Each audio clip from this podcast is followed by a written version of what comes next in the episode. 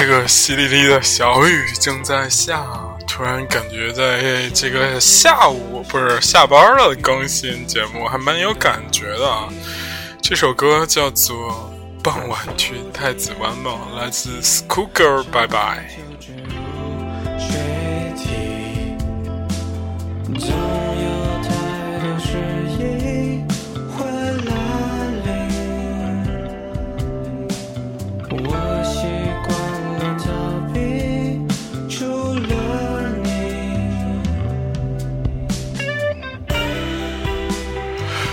今天其实过得蛮纠结的，哎呦妈，太纠结！这两天感觉就是一直在，嗯，做一些思考。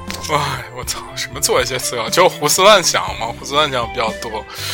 我是想我说，对，就讨论意义感啊，人生在做什么。特别是昨天听了一个理论，讲邓文迪嘛。就说这人生是需要杠杆加持的，什么意思呢？就是说，你看，邓文迪老师年纪轻轻又很想很很明白自己的优势在哪儿，是吧？然后先通过英文老师跟已婚夫，嗯，什么有夫有妇之夫出轨，获得了去国外的资格，然后通过这个。介绍男人介绍工作，获得了这个名校的资格，然后通过名校的资源获得了认识默多克的资格，然后这样一步一步在加人生的杠杆然后 然后就是让他特别的怎么说成功吧？怎样？虽然有争议，但是非常成功吧？我当时想，我说我靠，确实啊。我我我有什么杠杆什么之类的，越想越复杂，越想就越觉得哇，现在做事情都他妈特别没意义。就是为什么做这些事情？然后你我就在查，就一天在查关于音频播客的事情，然后得出了一些很纠结的结论。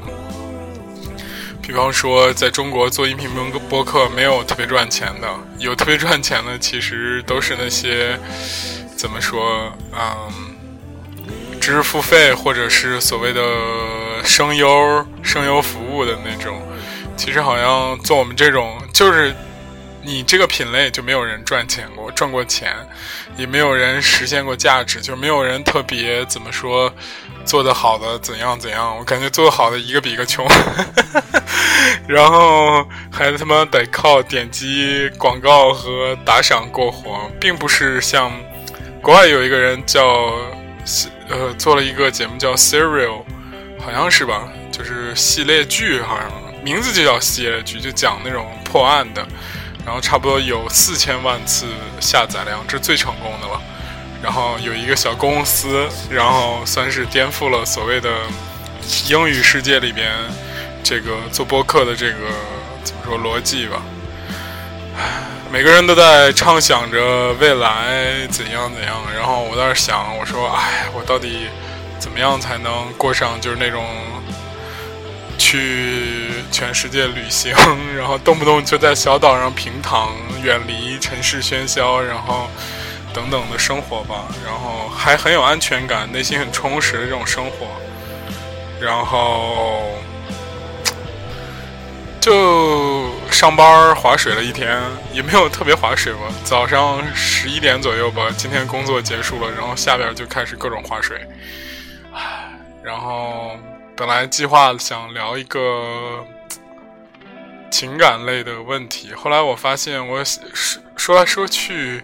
说服不了自己，也不是特别有趣，而想我说我的听众到底到底有没有听众呢？我甚至不知道这个问题的答案。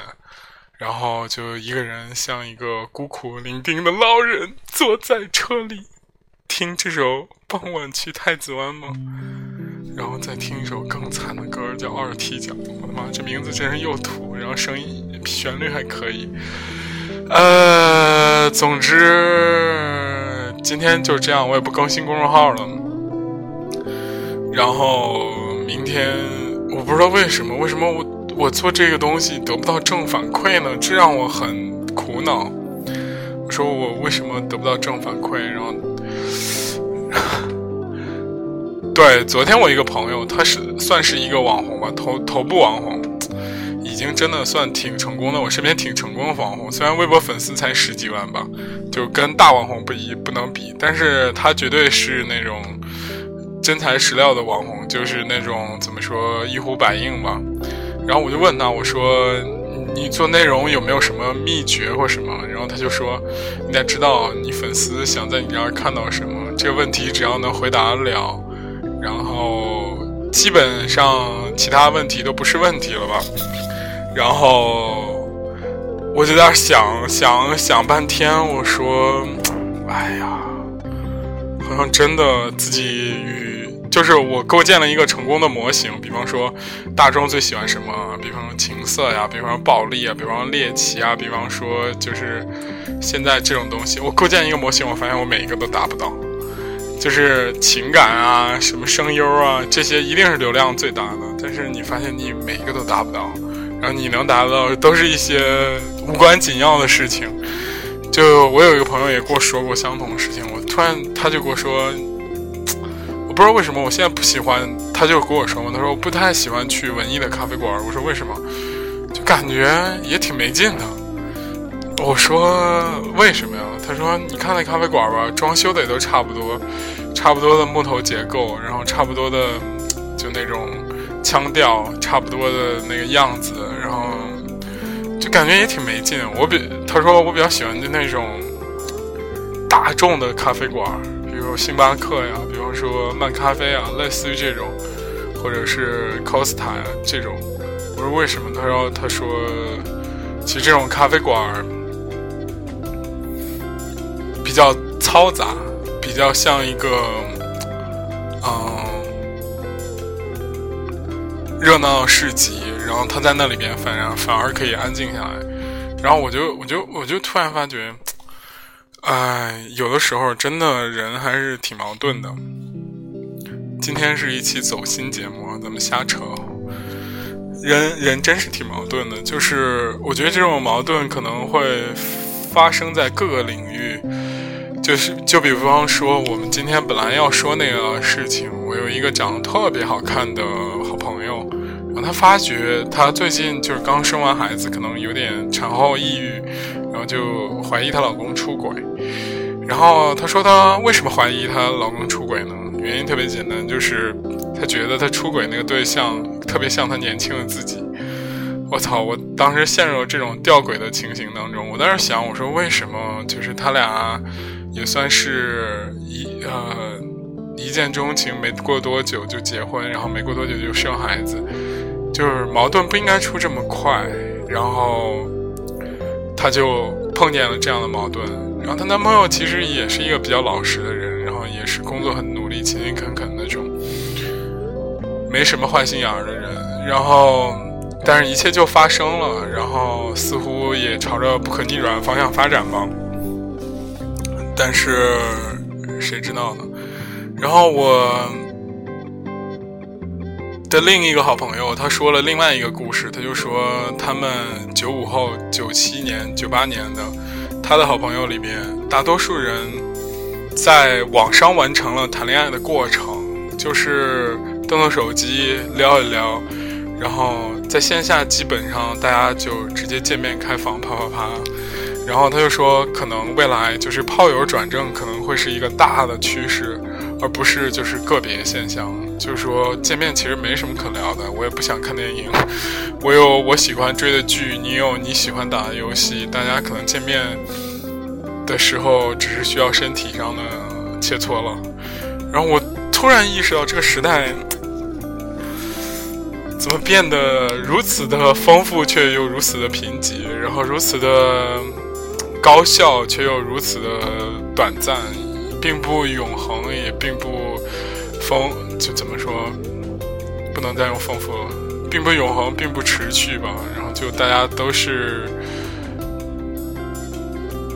再加上最近这个疫情啊，经济下行啊，可能注定一两年内，我国国内可能都会是这种被极为快餐化的进行，然后就极为快餐化的文化所影响吧。所有所所有的东西可能不会被鼓励，而像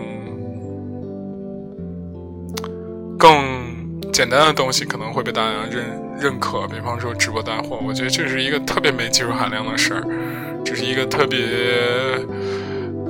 乏味的东西吧。对。不是不是说它本身乏味，而是就是这个形式，我觉得特别乏味。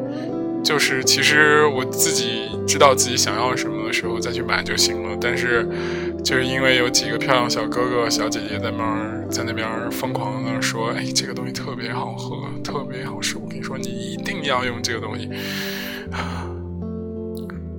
我觉我我我这样告诉你，疫情的时候你把手机关十天，不会出现任何事情的，真的。但是，就是如果十天你不听歌的话，对于我来说我是会很难受，的。或者是不看一个好看的电影的话，或者看一本书的话，我会很难受。但是，要十天不买东西，其实于我而言没有太大的差别。而且，我我那天问了疫情期间的很多小姐姐一个问题，我说这么多天不化妆有什么感觉？然后她说没什么感觉，其实反而可能更轻松了一点吧。唉，我觉得也挺无奈的吧。就是生不逢时是所有可能人需要渴望抱怨，不是会比较容易甩锅的一个对对象吧。我是这样觉得。大家大家觉得在经济高涨的时候，大家开始关心艺术，因为大家都有钱了，关心艺术，关心文化，关心故事，关心有趣的生活方式。但是在经济下行的时候。下行周期的时候，那大家关心的就是很简单的情色、暴力、猎奇以及一些，我个人认为是就是比较比较比较基础的东西吧。这无无可厚非，你也抱怨不到谁。但是那些这两方面人就很难互换，我很难想象到李佳琦或者薇娅在那疯狂的像陈丹青一样在那讲述一个。画儿或者像梁文道一样讲述一个东西，我很难想象这样的。但是很吊诡的一点是，陈丹青、梁文道、许知远和薇娅和和和和李佳琦他们都很成功，在这个时代似乎都很成功，看起来好像都很成功啊。梁文道可能好像惨一点，是吧？好像没有达成他所谓的传道授业解惑，对吧？但其他人好像过得都挺好的。那。是不是意味着还是我的问题？这问题又绕回来了，可能还是我的问题吧。对，我操，感觉这歌在听是不是自己要哭了，被自己感动？我觉得就是 how pathetic 一样。我是很烦这种自己这种情绪上来的时候，嗯，就感觉很颓，然后好几天了，就陷入这种颓颓颓当中。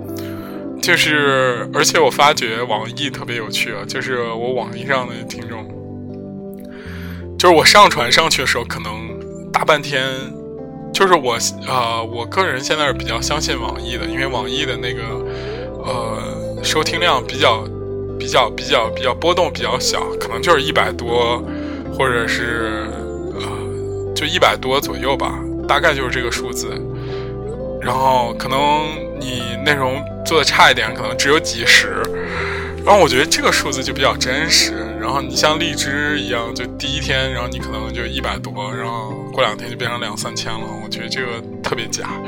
喜马拉雅更假，我跟你说，给大家说，喜马拉雅就上去那个数字特别大，就上去咔一下弄个几十多，然后就不动了。所以我觉得网易比较稳嘛。然后网易特别搞笑，网易总是在夜里我不关注的时候，啪一下涨个几十，然后第二天咔一百，然后就不动了，也挺有意思的。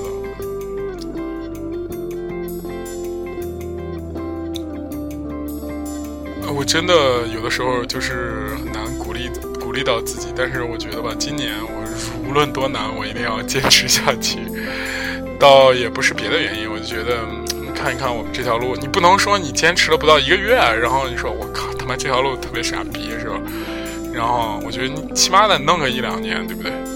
就是持续的更新，就不像我之前总给自己找一个理由嘛，对自己也没有才华，就是抱以一个侥幸心理，就是说我没有更，对不对？就跟小时候没有考好的时候，就会说什么啊，我都没学，我一学肯定行。所以我为了让自己这个特别努力之后，然后再接受自己特别平庸的这个现状，所以我今天还是要持续更新啊。今天就到这儿吧。啊，一下雨，感觉自己特别悲伤啊，不知道为什么。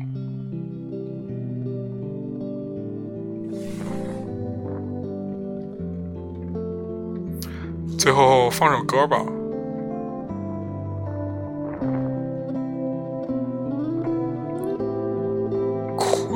条河可还行？叫 Fish Stick，哭你一条河，这是我新新下的音乐，感觉应该还不错。今天就这样，拜拜。